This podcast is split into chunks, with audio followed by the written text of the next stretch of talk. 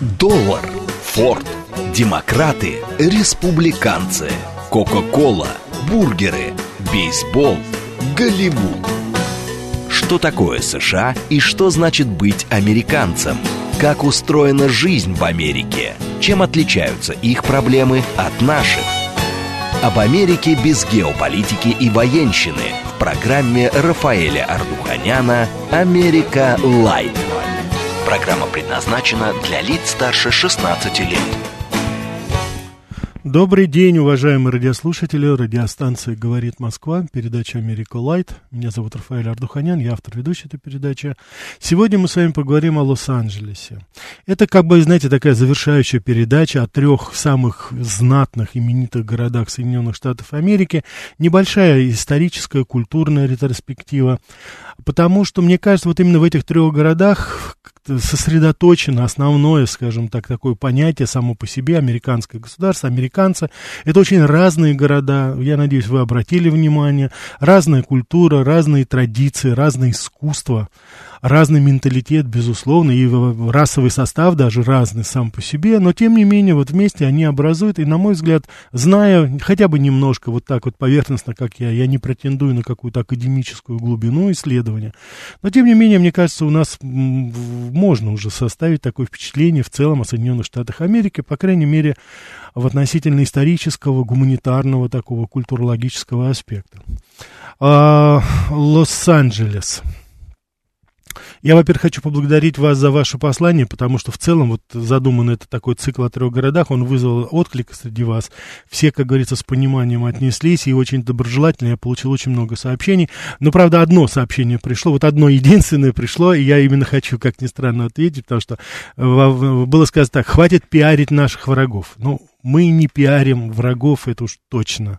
Вот. Мы пиарим искусство, мы пиарим культуру, мы пиарим э, Луи Армстронга, мы пиарим Рэя Чарльза, мы пиарим Эллу Фиджеральд. Так что я бы хотел еще раз, я знаю, что это может быть такое единичное, но я бы хотел все-таки, чтобы мы с вами э, окончательно бесповоротно поняли одну и очень простую вещь. Мы не боремся с культурой, мы не боремся с историей, с традициями. Нет, мы их изучаем, мы смотрим, как будут развиваться события в будущем между нашими странами странами. Время покажет. Но я думаю, что знать это всегда нужно, в каком, каким бы образом они ни развивались.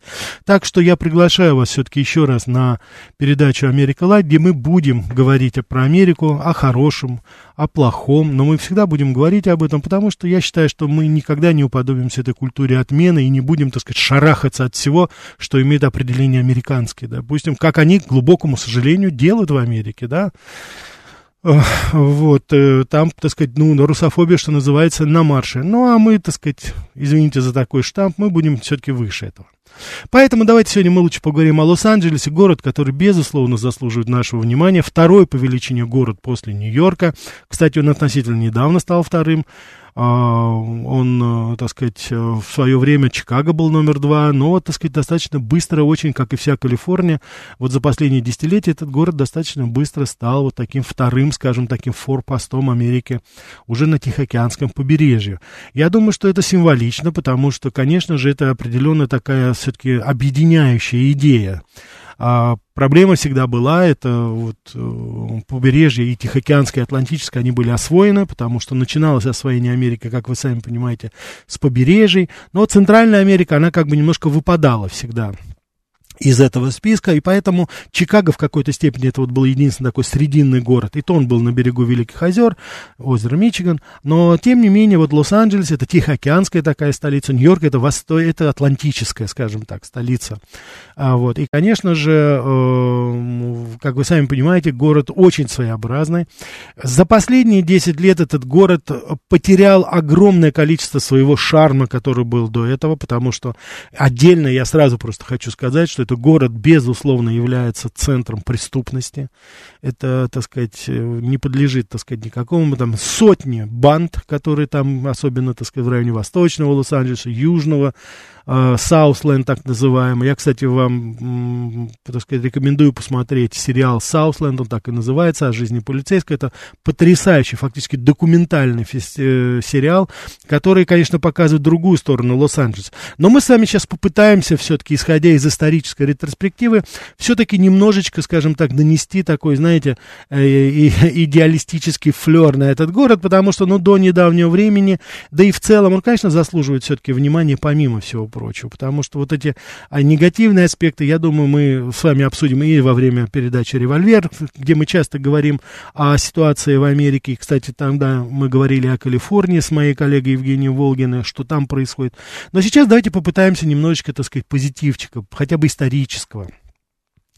1821 год Мексика объявляет независимость, и вот с 1821 года по 1846 год, 47 вот включительно во время, так сказать, вот первой американо-мексиканской войны, как вы сами понимаете, Калифорния стала ареной э, споров и битв и военных действий между молодой Мексиканской республикой и, в принципе, молодой американской республик, да, будем так говорить. Потому что американцы продвигались, соответственно, с востока на запад, а мексиканцы постепенно из Мексики осваивали северные территории. Кстати, как ни странно, там вот в районе фонта, форта Рос испанцы в свое время, они и, так сказать, э, конфликтовали и с русскими поселенцами. Это тоже было. Вот. Но э, русская колония была все-таки малочисленна, а вот наплыв, что называется, так сказать, переселенцев с Востока, он был достаточно значителен. Поэтому вот именно из-за таких территориальных споров, ну, как вы сами понимаете, во время этих споров между испанцами и янки, американцами, ну, кто страдал? Конечно же, страдали индейцы. Индейцы, которые жили на тех берегах, индейцы племени Тонгва, они являются аборигенами вот этой местности Лос-Анджелеса, они там жили веками, столетиями, как вы сами понимаете, во время этих разборок между испанцами и американцами э, страдали, как говорится, чубы, из, исходя из вот такой пословицы. Конечно же, этих людей, они были истреблены, они были вытеснены, они были вытеснены в глубину материка, потом туда еще на север, а потом фактически были, конечно, уничтожены. Так что Лос-Анджелес с этой точки зрения, как и Нью-Йорк, как и Чикаго, не отличается, собственно говоря, оригинальностью. Это начиналось освоение территории с уничтожения Native Americans, так называемых, так сказать, коренных американцев. Если вы помните, Чикаго, я вам говорил о племени Иллинойс, племя Майами, да, названия сами они вам уже говорят. Вот здесь, так сказать, это все осталось в еще меньшей степени, потому что в отличие от Чикаго, до прихода американцев там было достаточно долгое правление именно испанской короны, то есть испанская традиция, это с 16 века. Поэтому там столетия, там, там была совершенно конкретная другая европейская культура, которая вытеснила, выморала абсолютно все, что было связано с индейцами. И а в основном, даже по названиям, вот вы можете посмотреть на карте, в названиях, конечно же, сами названия, Сан-Диего, Санта-Барбара, Лос-Анджелес, Сан-Франциско, это все, как говорится, Калифорния, это уже такая абсолютная, так сказать, испанская топонимика. В Сакраменто, столица, допустим, в Калифорнии. Все это, конечно, в очень большой степени уже отражало те реалии. И э, то, что там потом происходило, это, конечно, в основном было противостояние, с одной стороны, потом поглощение испанской традиции, но потом это уже так, знаете, сосуществовало как бы вместе. 2 февраля 1848 года, вот мы можем с вами говорить сейчас о 170 пять лет тому назад, да, как раз был подписан договор Гуадалуппе и Дальга. Мексика окончательно признала свое поражение и уступила США больше половины своих вот северных территорий, на которых сейчас вот расположены и Лос-Анджелес, Калифорния, Аризона, Невада, Юта. Огромная-огромная-огромная территория, которая вошла, так сказать, сюда. И, собственно говоря, Э, начало вот самого Лос-Анджелеса, это 1848 год. То есть в какой-то степени мы можем говорить, 175 лет тому назад вот и появился, как говорится, город Лос-Анджелес. Закончилась американо-мексиканская война, город вошел в состав, соответственно, уже Соединенных Штатов, и сразу началось, так сказать, освоение, освоение этого города. Вот я еще раз хочу повторить, что вот все-таки вот эта историческая традиция, в Чикаго это было индейское название индейцев, э, из индейского языка, соответственно, в Калифорнии это испанская традиция. Американцы это сохранили, они не переиначивали. Я вот должен сказать, что насколько, конечно, это возможно назвать таким положительным аспектом, да, истории, да, но вот американцы, они относились все-таки как-то, знаете, спокойно, скажем так, к старым названиям и не пытались что-то переиначить, допустим, на англосаксонский лад вот в тот момент момент. Поэтому вы сейчас, если будете, э, так сказать, вот посмотрите э, названия, города, улицы, да, все что угодно, в Калифорнии, уж тем более в Лос-Анджелесе, это 90% это, конечно же, а, испанское, так сказать, происхождение, испаноязычное. Так что здесь, конечно же, без всяких, как говорится, вопросов, вот, и э, происходит это до сих пор, и это уже настолько стало естественным, что... После этого город очень активно стал осваиваться э, китайскими иммигрантами. Я хочу сказать, что это не просто так, это не просто люди, которые прибыли туда, э, знаете, так сказать, так, э, в качестве такой, ну, просто иммиграционной волны. Нет, в этот момент началось, как только был освоен Лос-Анджелес, а я хочу вам сказать, что именно в Лос-Анджелесе, вот именно в районе Санта-Барбара, Санта-Моники, это, не, ну, это один из городов, городов уже фактически Лос-Анджелес, а я хочу сказать, что это огромный, конечно, так сказать, такой мегаполис уже, там по разным оценкам он э, составляет сейчас порядка 18 миллионов человек. Это вот, так сказать, если брать с пригородами, со всеми мыслимыми там. В, сам, в самом городе не так много, 4 миллиона живет человек, но тем не менее именно там заканчивается знаменитая дорога 66. Мы, помните, с вами говорили из Чикаго, эта дорога такая, она историческая, она выходит и через всю Америку, она сыграла очень такую, знаете, связующую позитивную роль для Соединенных Штатов, она заканчивалась именно там. Она уходила было в Лос-Анджелес, и потом ответвление было в Сан-Франциско, и туда дальше наверх в Сиэтл. Но это вот именно там. То есть вот это, так сказать, Нью-Йорк, Чикаго и э, Лос-Анджелес, это, так сказать, дорога 66, так называемая. Да, вот она как раз начиналась, но она начинается из Чикаго, историческая уже такая дорога. Мы с вами, если вы помните, и песню слушали, которую огромное количество исполняет э, людей, от Фрэнка Синатра, Элвиса Пресли, Боб Хоупа, там многие-многие исполняли эту дорогу. Это достаточно такая, знаете, э, символическая, скажем так, вещь. Она и сейчас, это очень популярный такой аттракцион. Очень многие американцы до сих пор путешествуют по ней, потому что это действительно история Соединенных Штатов. Но китайские поселенцы прибыли туда с э, другой целью. Это было совершенно конкретно, это совершенно было, так сказать, целенаправленно сделано, потому что Америка сразу же приступила к строительству трансконтинентальной железной дороги. Это тоже было, так сказать, э, дань времени, как вы понимаете. И э, фактически мы можем с вами сказать, что вот половину этой дороги, которую, так сказать, с Лос-Анджелеса и Сан-Франциско она шла в, вглубь территории, она была построена руками китайских иммигрантов. Огромное количество людей погибло. Самое главное, что это, конечно же, обращение было фактически рабское. Вот, и э, очень много. И самое главное, что им было обещано в свое время там гражданство, их обманули в свое время. Но вот, тем не менее, китайцы, которые строили эту дорогу, там это протяжении чуть меньше 10 лет все это происходило, Потом они там осели, и, конечно же, Калифорния стала в очень большой степени ассоциироваться уже вот именно с этим Чайна-тауном, да, с китайскими городками. Они есть в Сан-Франциско, они есть в Лос-Анджелесе, это там отдельный такой квартал со всеми атрибутами Чайна-тауна любого, как и в Нью-Йорке, как и в любом другом, практически во всех крупных городах Соединенных Штатов Америки.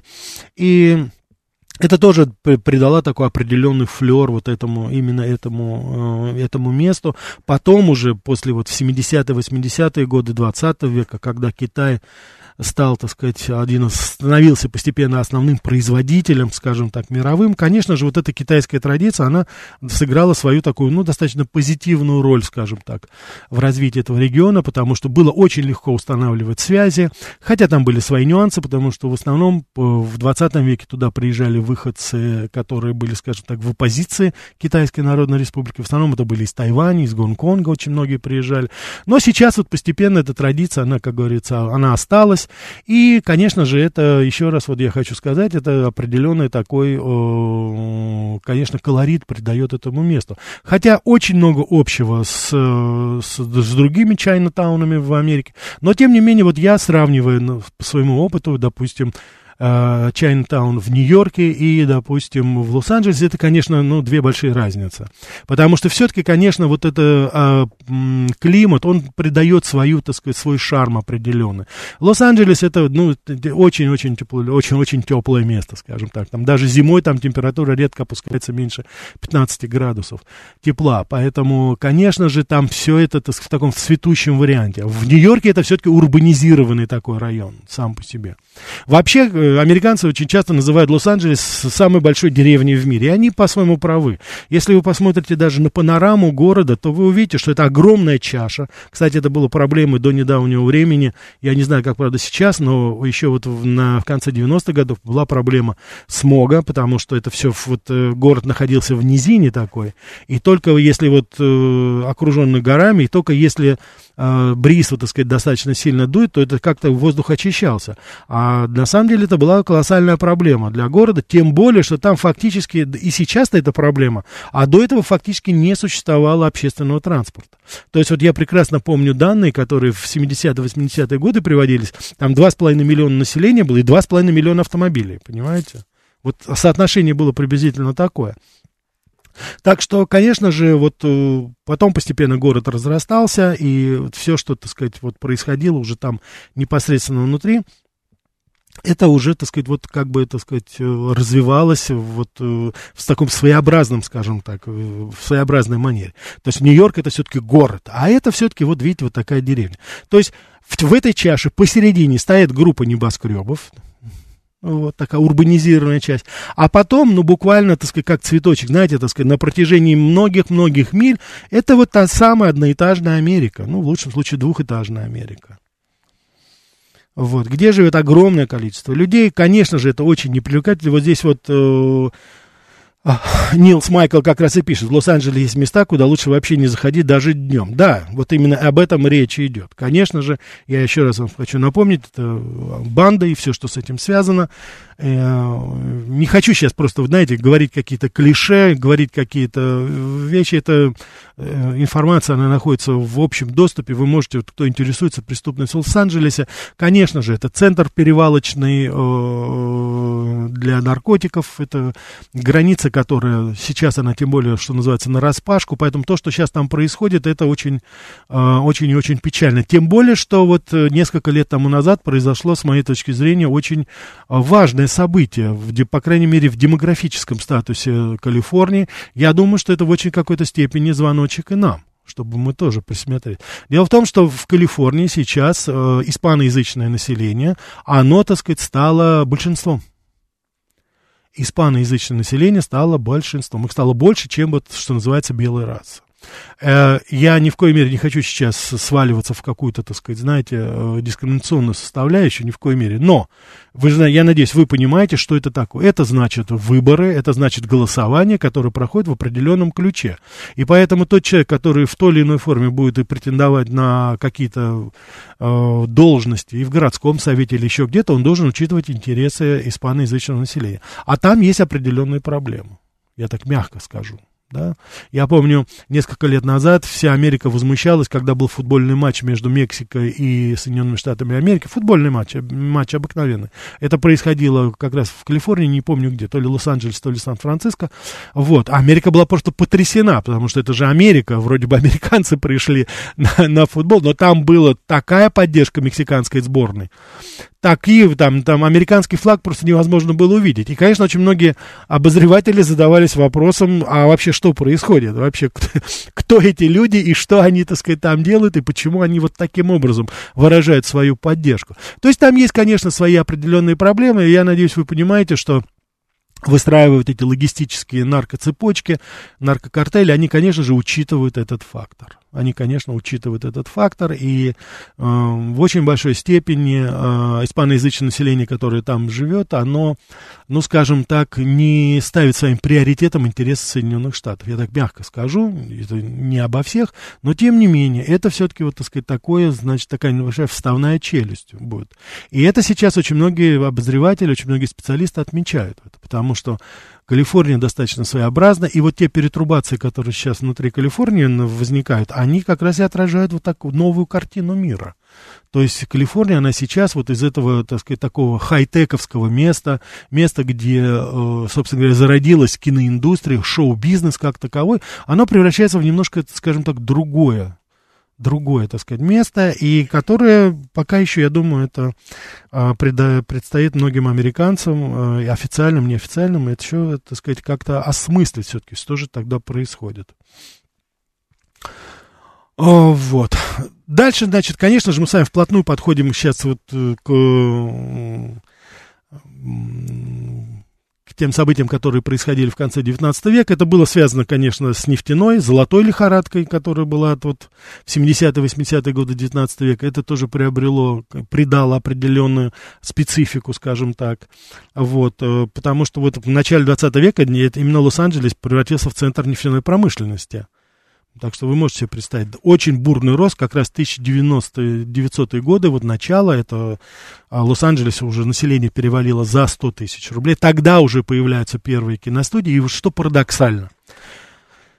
А почему Голливуд? Почему так далеко? Почему вот таким образом на полузаброшенном, скажем так, вот какой-то Лос-Анджелес, какой-то, более того, не сам Лос-Анджелес, а там, допустим, городишко, там этот Голливуд маленький. Я, кстати, хочу сказать, что киностудия в Голливуде это только Paramount находится, все остальные находятся в других местах, там разбросаны. Так что мы так говорим, Голливуд это, конечно же, такое, знаете, скорее всего, историческое понятие. Территориально там уже, вот я говорю, осталась только одна киностудия. Но почему именно там? В это время, ну это вот мало кто знает, но центр вот такой шоу-бизнеса, шоу-индустрии был Атлантик-Сити. Это город в Нью-Джерси, недалеко от Нью-Йорка. Там, где находится казино, там, где вот первые, как говорится, развлечения начинались, туда ездили люди из Нью-Йорка, из Филадельфии, вот э, конец 19-го, начало 20 века. Это была Мекка, собственно говоря. Парадокс заключается в том, что вот киноиндустрия и представители шоу-бизнеса ломанулись буквально из Атлантик-Сити на запад из-за известного изобретателя, о котором мы с вами неоднократно говорили, Томаса Эдисона. Жадность все-таки немножечко сгубила, по крайней мере, Атлантик-Сити, который мог бы стать действительно вот таким Голливудом на Атлантическом побережье, но этого не произошло именно из-за Томаса Эдисона. Томас Эдисон, один из немногих очень талантливых изобретателей, который, помимо всего прочего, ну, может быть, еще Генри Форда я упомяну, он был еще хваткий бизнесмен. Все патенты, которые были сделаны Томасом Эдисоном на электрооборудование, которое тогда развивалось достаточно бурно, он, что называется, подмял под себя. Поэтому, как вы сами понимаете, электрооборудование, проекторы, лампочки, все, что с этим было связано, осветительные приборы, это были, так сказать, запатентованы на его компанию, на его имя. И поэтому работать в такой ситуации, а там, вы знаете, законодательство разнится по штатам, а так как Калифорния была новый штат, там были огромные налоговые послабления. Люди очень долго переговаривались, очень много спорили, в том числе и Майер, Голдвин, вот, так сказать, вот эти а, отцы-основателя, скажем так, они же все приехали в Голливуд из Нью-Йорка. Это вот та была еврейская эмиграция конца 19 века, которая бежала от погромов на Украине и Молдавии и Восточной Европы. Они прибывали в Нью-Йорк, и потом они, когда они уже потыкались там на побережье Атлантики, и когда увидели, что Томас Эдисон не дает им никакой возможности, по крайней мере, работать так, как бы они хотели, они все переехали в Калифорнию, новый штат, где были очень большие налоговые послабления. И вот Калифорния обязана своим таким бумом шоу-бизнеса, кинематографа именно жадности Томаса Эдисона. Там эти патенты не действовали, там проследить за этим было сложно, поэтому пока, так сказать, Томас Эдисон очухался, а потом он уже, так сказать, ему было не до этого, он, так сказать, в очень большой степени, вот Голливуд именно и дал толчок вот развитию этого кинематографа. Во-первых, потрясающая погода, а самое главное, не нужно было так много осветительных приборов, потому что Калифорния это солнечный штат. Съемки можно было вести по 12-14 часов в сутки без особых проблем. Экономия электроэнергии энергии и экономия абсолютно всего. Это не то, что, так сказать, такое очень капризная погода э, Атлантического побережья. Так что вот, как видите, вот такие вот факторы, они сыграли свою достаточно позитивную роль все-таки, наверное, в развитии э, Америки, потому что, э, по крайней мере, это не было сконцентрировано вот на том побережье, а, конечно же, киноиндустрия в какой-то степени золотая лихорадка, хотя кто сейчас помнит об этом? Нефтяной бум Калифорнии, золотая лихорадка Калифорнии. Мы с вами все прекрасно понимаем и видим, что, конечно же, это вот так называемый шоу-бизнес кинематограф, он, собственно говоря, дал изначально толчок для развития Калифорнии, как штата, прежде всего, столица шоу-бизнеса, ну а потом это, безусловно, постепенно Калифорния превратилась в самый богатый, самый такой большой штат э, Соединенных Штатов Америки, коим он и остается до сих пор. Сейчас, уважаемые радиослушатели, я хочу вам предложить вместе со мной послушать интереснейший выпуск новостей, который подготовили мои коллеги, а потом продолжим о Калифорнии. Что такое США и что значит быть американцем? Как устроена жизнь в Америке? Чем отличаются их проблемы от наших? об Америке без геополитики и военщины в программе Рафаэля Ардуханяна «Америка. Лайт». Добрый день, уважаемые радиослушатели. Радиостанция «Говорит Москва», передача «Америка Лайт». Меня зовут Рафаэль Ардуханян. Мы с вами сегодня говорим о Лос-Анджелесе. Естественно, у нас передача, как всегда, «Диалог». СМС-портал 925-88-88-94-8. Телеграмм для сообщений «Говорит МСК Бот». Прямой эфир 495-73-73-94-8. Телеграмм-канал «Радио Говорит МСК». Ютуб-канал «Говорит Москва». А, вот, Роман пишет, добрый день, Рафаэль, Баркинское мотодвижение Ангела Ада связано с Лос-Анджелесом. Я, я не знаю насчет Лос-Анджелеса, но с Калифорнией они связаны, безусловно. Это, так сказать, начиналось все там.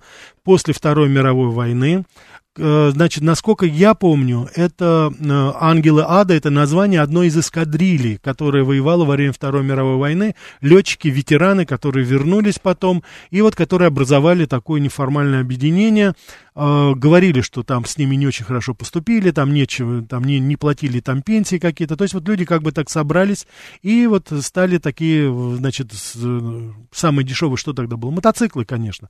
Я, кстати, хочу сказать, что очень многие Харли Давидсоны, мотоциклы, они тогда были, использовались для армии, потому что Калифорния, помимо всего прочего, она была еще, так как это был Тихоокеанский театр боевых действий, там было очень много предприятий, которые выпускали оборонную промышленность. И вот, собственно говоря, суммируя это все, то, что была там и возможность, то есть остались какая-то техника, вот эти ребята, они в, в конце 40-х, начале 50-х годов образовались в такие вот, э, так сказать, группы и стали, так сказать, разъезжать по, конечно же, вот по теплым штатам, в основном это Калифорния, Техас, вот в этом. Конечно же, дополнительный импульс придал фильм «Дикарь» с Марлоном Брандо. Это, конечно, тоже 50-е годы, и, конечно это уже стала такая культовая, вот эта кожаная куртка, этот мотоцикл, эта кепка, ну, это уже, так сказать, вот уже образ был, собственно говоря, создан, это такая, значит, ребята, сорви головы, которые ездят из одного города в другой, ища свои, ну, приключения определенных. А, вот, так что да, это было. Но я вам хочу рассказать э, любопытную историю. Это было э, Вентура, это был, я был в штате, э, значит, это было Милуоки. Да, это было там. Вот, и э, там избрали, так сказать, нового, губерна... нового губернатора. Это был совершенно человек, так сказать, вне политического контекста. Он бывший рестлер, вы его видели в фильмах э, «Бегущий человек», и он, его избрали, и он бывший был вот член этой группы, э, значит, э, ан, э, Ангелы Ада. Он был таким байкером, скажем, такая лысая у него, крупный мужчина такой, он до сих пор иногда выступает. Вот, и я помню прекрасно, он сказал, что я, говорит, ушел из этой вот, его спросили, когда он был, баллотировался в губернаторы, мы говорили, а вы были членами этой вот банды? Он говорит, да, я был, говорит, но я, говорит, ушел. Он говорит, а когда вы ушли? Я, говорит, я, когда я увидел, что наш руководитель, главарь, скажем так, вместо вместо Харли Давидсона купил себе мотоцикл Honda, я понял, что с ангелами ада все покончено. И вот он, как говорится, ушел.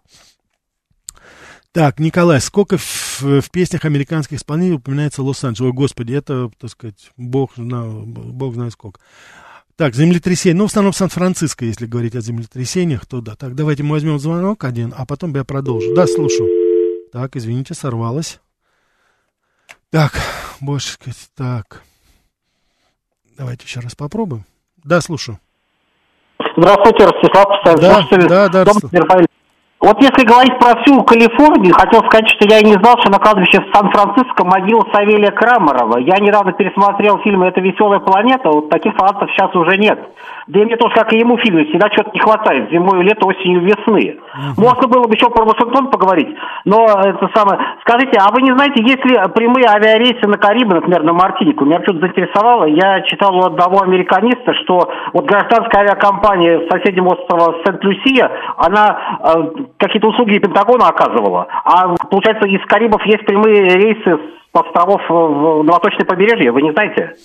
Ну, Ростислав, ну я, естественно, не знаю насчет этого, тем более Мартиники там и прочее, прочее, понятия не имею, о чем это, как говорится, вы говорите. Насчет кладбища, да, безусловно, это Савелий Крамеров, он скончался там, там он похоронен, насколько я знаю вот, потому что там его семья жила, он, собственно говоря, как вы знаете, мигрировал там, и один из немногих, кто, ну, относительно, относительно такую заметную карьеру сделал себе, снимался в «Танго Кэш» с Сильвестром Сталлоне и с, с с Куртом Расселом, так что это действительно там есть. Это отдельная, как говорится, тема. Кстати, вот одно из э, таких достопримечательностей это Лос-Анджелесское кладбище, где похоронено очень много известных людей, и там до сих пор, вы можете представить, на кладбище, это, значит, э, нам недалеко от могилы и склепа режиссера Флеминга, тот самый, который снял «Волшебник из страны Оз». Мы с вами недавно музыку слушали, песню в исполнении Джуди Гарланд, там где-то за радугой, да, которую исполняла Джуди Гарланд.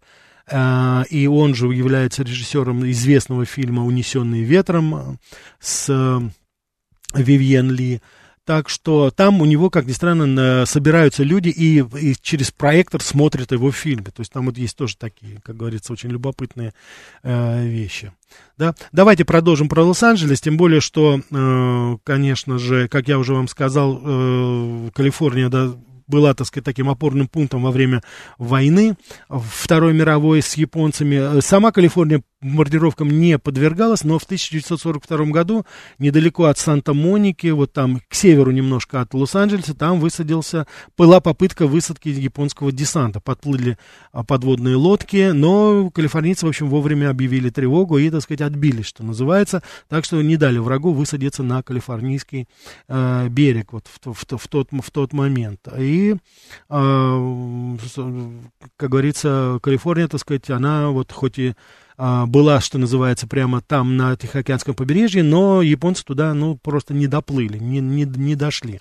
А те, кто дошли, уже не в состоянии были сделать что-то, хотя вот по некоторым данным японцев было намерение высадиться как раз именно там, в районе Лос-Анджелеса. В городе Лонг-Бич, это сама, это округ Лос-Анджелеса, я хочу вам о своих впечатлениях просто немножко рассказать.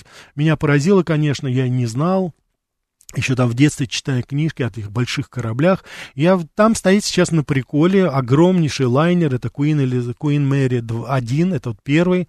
Многие из вас, может быть, слышали Queen Mary 2, это он сейчас бороздит океанские просторы только Атлантического океана. А это вот, так сказать, тот самый первый, он очень долго служил, это был он современник Титаника, собственно говоря, кстати, больше Титаника по размерам, он очень похож на него, правда, он не такой мрачный, как Титаник был, он такой все-таки в яркие краски, краски был раскрашен. И вот этот корабль сейчас стоит на приколе. Он стоит сейчас э, в заливе. Это гостиница. Я останавливался там на одни сутки. Не так, кстати, дорого было. Даже по тем временам, э, может быть, не сезон был. Вот. Это было очень любопытно, потому что действительно такой эпохальный э, корабль. Огромный абсолютно. Я в жизни, так сказать, не был и видел из там авианосцы какие-то. Но это был, конечно, огромный корабль. Они с гордостью говорят, что это больше Титаника. А кто знает, какого размера из нас был Титаник? Кто его видел, да? Только на фотографиях и на кинопленках каких-то.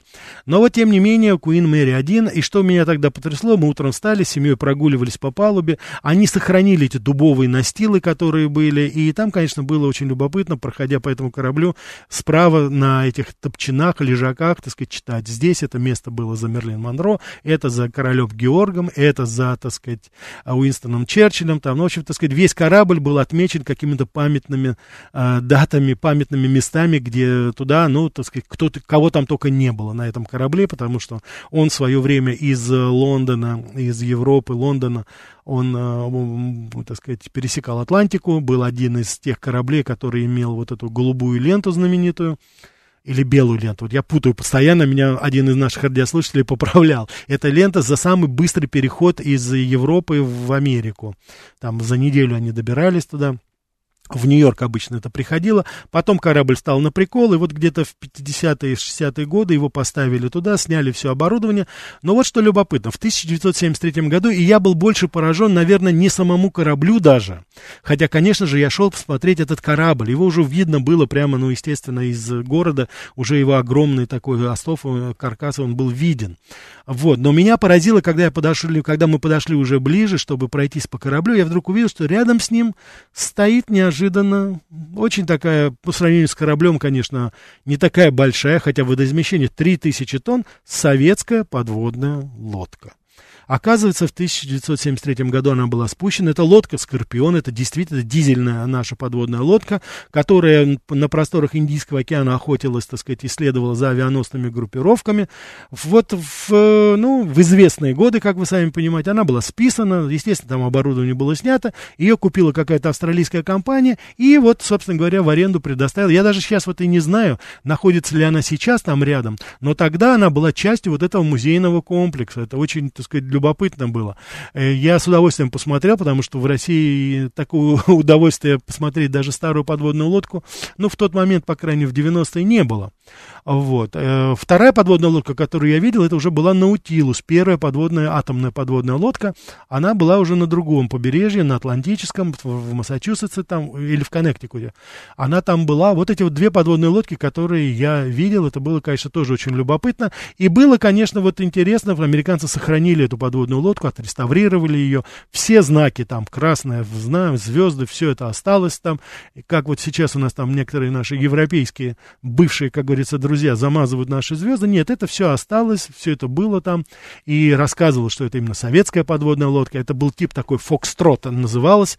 И Американцев, причем это заинтересовало. Почему? Дело в том, что американцы знают эту подводную лодку, этот тип. Потому что каждый раз, когда говорили о каком-то противостоянии, вот. Ну, где наши атомные подводные лодки, никто не знал. А вот эти фокстроты, которые следовали за авианосными группировками и в разведывательных, конечно, целях, следили там, что они делают, они были очень, ну, скажем так, и многочисленны, но и популярны, скажем так, ну, в известном смысле популярны. Так что американцы, они, собственно говоря, очень, так сказать, а, бережно вот относятся к этому. И тоже, вот видите, хотя и наши, как говорится, мы были врагами, противниками, тем не менее, они вот этот кусочек истории тоже сохранили. Да, слушаю вас. Здравствуйте, Рафаэль. Сделайте, пожалуйста, программу про Майами. В Майами живет много русских, приехавших из бывших советских республик угу. и новых, э, новых элит России.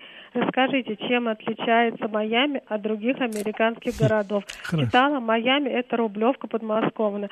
Сделайте, пожалуйста, про Майами. Спасибо. Очень будет интересно. Спасибо. Хорошо, уважаемые радиослушатели, заявка на Майами. Как вы знаете, я прислушаюсь к вашему мнению. Если будет интерес высказан, можно, я там был, так что мне будет не так сложно рассказать об этом городе.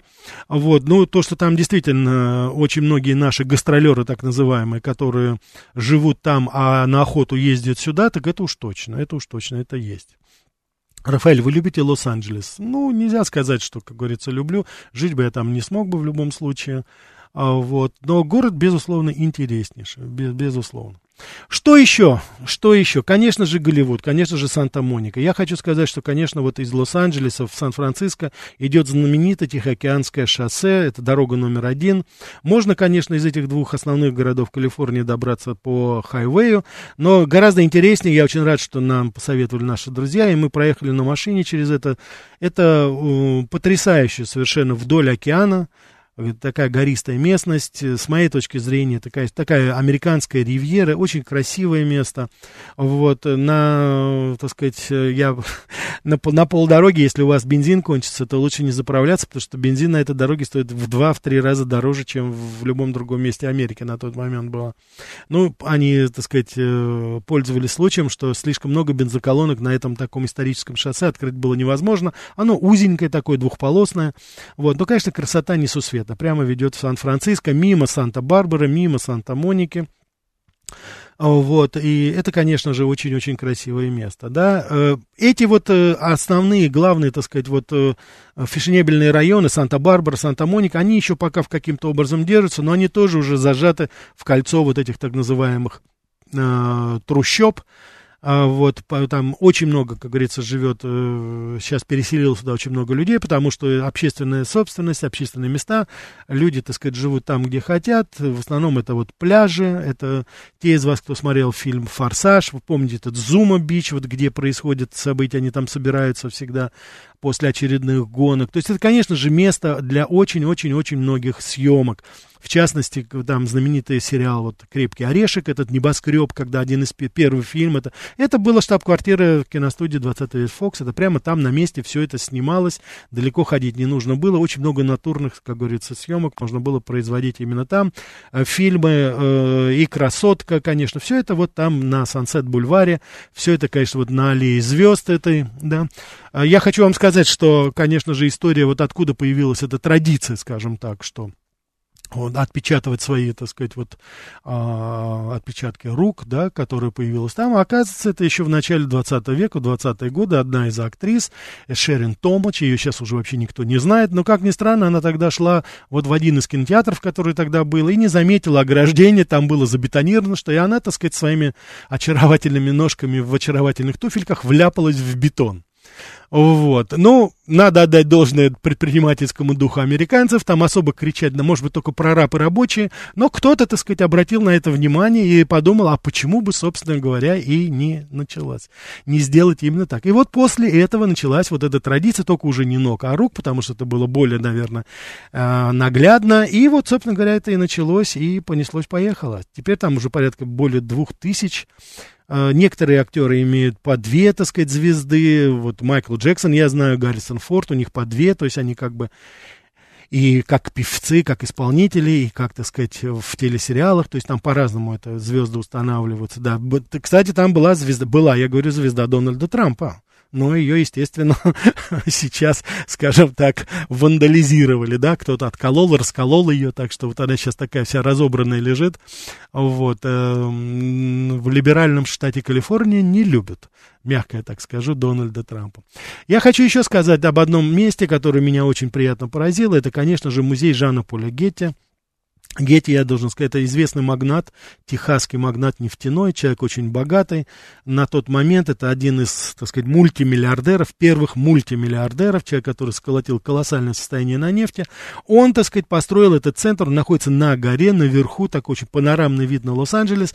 И там потрясающая, конечно, коллекция живописи собрана, в том числе знаменитые оригинальные ирисы Ван Гога, вот, и знаменитая, так сказать, Рембрандт «Похищение Европы». Там еще несколько, я сейчас не помню, еще картины какие-то есть, но там, конечно, это вот такое место, это действительно очень интересный музей, там постоянно меняющаяся экспозиция, и это действительно место вот для таких, знаете, эстетов, люди, которые приезжают туда, это достаточно сложно туда попасть, потому что а, проехать а, на машине там достаточно надо покрутиться, вот, нам удалось это сделать, но а, это место, как говорится, люди, которые действительно знают и хотят туда добраться. Скажем так, это не такой проходной двор, допустим, куда любой турист, из Лос который приезжает в Лос-Анджелес, может пойти. Там, это даст и дорогой, собственно говоря, посещение само по себе там стоило.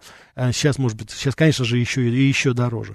Но оно, по крайней мере, того стоило. Конечно, в частности, там есть его резиденция тоже, Жан-Поль Гетти, это потрясающий совершенно дворец, весь в мраморе, более того, он свез туда огромное количество античной скульптуры, там датирующейся многими тысячами лет. И Рим, и Греция, и из Египта. Это все он скупил, так сказать, в середине 20 века. В свое время он был такой оригинал, что даже замок из Шотландии разобрал по кирпичку и перевез в Техас. Ну, вот такой был, так сказать, очень любопытный человек. А, вот, э, кстати, был достаточно зажив, достаточно жаден, прижимист был, и поэтому все были удивлены, когда вот он все свое состояние, и я уж не знаю, из любви ли к искусству, или из-за того, что у него были очень, скажем так, напряженные отношения с его детьми и внуками. Он все это оставил вот в этот фонд, который сейчас э, один из крупнейших фондов, который поддерживает развитие искусства в тех или иных, э, так сказать, областях.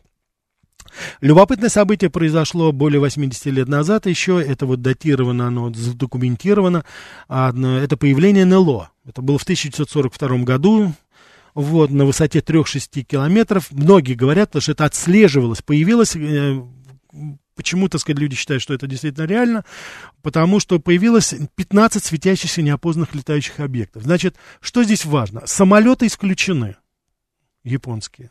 Самолеты эти еле-еле долетели в свое время, долетали до Перл-Харбора, а я хочу сказать, что Гавайские острова это 2-3 тысячи километров, по-моему, от побережья. То есть о каком-то там прилете японских самолетов даже говорить не приходилось тогда.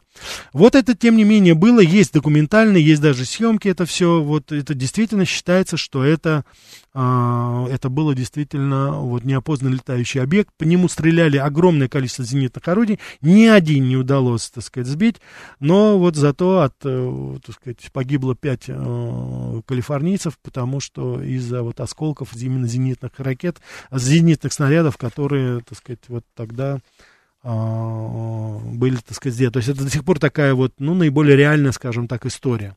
Потому что она была и задокументирована, и это были не, так сказать, знаете, такие не подвыпившие тинейджеры или фермеры, которые там вот, э, допустим, могли увидеть это где-то а, в Росбуде, допустим, да, а это были военные, это были люди, которые фиксировали это все, потому что они-то ждали они-то ждали же врага, поэтому там, так сказать, все-таки ошибки быть не могло. Но я еще раз хочу повторить, это был как бы неопознанный летающий объект. Больше, так сказать, говорить особо об этом не приходится в этом плане. С самого начала Лос-Анджелес не имел своей питьевой воды, поэтому построена была система очень красивых таких акведуков, они, так сказать, уходят туда на север, некоторые из них их три или четыре штуки, по 700 километров, это тоже отдельная такая история Лос-Анджелеса, потому что город рос очень быстро, поэтому вся питьевая вода там сейчас и фактически, да и техническая, она сейчас завозится вот по этим акведукам из гор Таха, то есть, так сказать, из Северной Калифорнии, все это приходит туда. Вот, Калифорния и Лос-Анджелес, он меняется, меняется, меняется постоянно, меняется в... Я уж не хочу сейчас говорить в какую сторону, но, безусловно, э, этот город в полной степени отражает те изменения, которые происходят сейчас э, в Соединенных Штатах Америки. Потому что Лос-Анджелес это центр Калифорнии, Калифорния это центр неолибералов, вот этой воу-культуры и всего, что связано с этим. И, конечно же, это накладывает очень большой отпечаток. Город очень-очень дорогой. Это я вот хочу вам сказать. Тем более вы знаете, что Грег э, Вайнер, он, так сказать, Одно из мест, где он жил, э, это Сан-Франциско, и он это знает не понаслышке. Я вам, мы так говорили об этом, о ценах, которые там. Это, безусловно, это самые-самые-самые большие цены на абсолютно все. И на бензин, и на продукты, и налоги самые большие. Поэтому, как ни странно, очень большой сейчас идет отток американцев из Калифорнии. Но население не меняется, я надеюсь, вы понимаете почему. Потому что вместо них приезжают другие люди. И, соответственно, вот и тот национальный состав, о котором я вам сказал, что он меняется, это безусловно меняется, да, но, так сказать, количество людей не меняется, но вот с, я не хочу сказать качество людей, просто национальный состав, он меняется безусловно он меняется безусловно. Кстати, как это ни странно, вот я не знаю, как это уживается, но именно Калифорния и в Лос-Анджелес это как центр, это самая большая католическая, скажем так, такое комьюнити, сообщество в Соединенных Штатах Америки. По официальным данным, это порядка 6 миллионов католиков проживает на территории Калифорнии. Но если это такие католики, как Джо Байден, то я не могу сказать, что я поздравляю людей вот с этим. Поэтому пожалуйста, э, город меняется, и очень многие действительно уезжают. Там достаточно большая русская диаспора проживает, э, насколько я знаю. А, и э, это, ну, безусловно, после Нью-Йорка это номер два. Это, безусловно, номер два. И помимо русской диаспоры, ну, русской диаспоры, я сейчас говорю, конечно, это, это и евреи, это и армяне, это русскоязычные, скажем так, в очень большой степени, там в той или иной степени, но, тем не менее, там много русских ресторанов, вот, а, и много, много актеров там выступали. Я помню, что Михаил Шафутинский в свое время, он именно там, вот, так сказать, достаточно успешно начинал свою деятельность. Потом он уже потом переехал в Нью-Йорк или наоборот. А, вот, есть свои, как говорится, русские горки, русские холмы, которые связаны были с этим, но это уже и Сан-Франциско тоже в очень большой степени. Но, конечно же, как я уже сказал, давлеет это, преобладает это вот эта испанская, испаноязычная традиция, которая, собственно говоря, и определяет сейчас вот развитие этого города, то, каким образом он сейчас вот будет развиваться. И город, который, как я уже сказал, не похож ни на один другой фактически. Это город, который впитал в себя, я уж не знаю, хороший или плохой, но он впитал в себя и испанскую культуру, и, конечно же, уже американскую, англосаксонскую немножко. Но тенденция на то, что этот город постепенно-постепенно становится а, испаноязычным. И я должен вам сказать, что те тенденции, которые сейчас происходят и в Калифорнии, и в других южных штатах, они говорят о том, что, конечно же, вот происходит такое как бы реконкиста, замещение. То есть меняется вот национальный состав огромной-огромной территории. И я еще раз хочу повторить, это, конечно же, в очень большой степени должно быть предметом нашего изучения. Потому что очень много ошибок, которые мы могли бы и делаем иногда в нашей миграционной политике, я думаю, мы могли бы избежать, если бы более серьезно относились вот и к американскому опыту. В частности, Калифорния – это, безусловно, центр нынешней иммиграции в Соединенных Штатах Америки. И Лос-Анджелес как его центр. Уважаемые радиослушатели, извините, сбрасываю звонки. Спасибо за ваше внимание. Пишите ваши отзывы. Я вам желаю всего самого доброго и желаю вам хороших выходных. Всего доброго.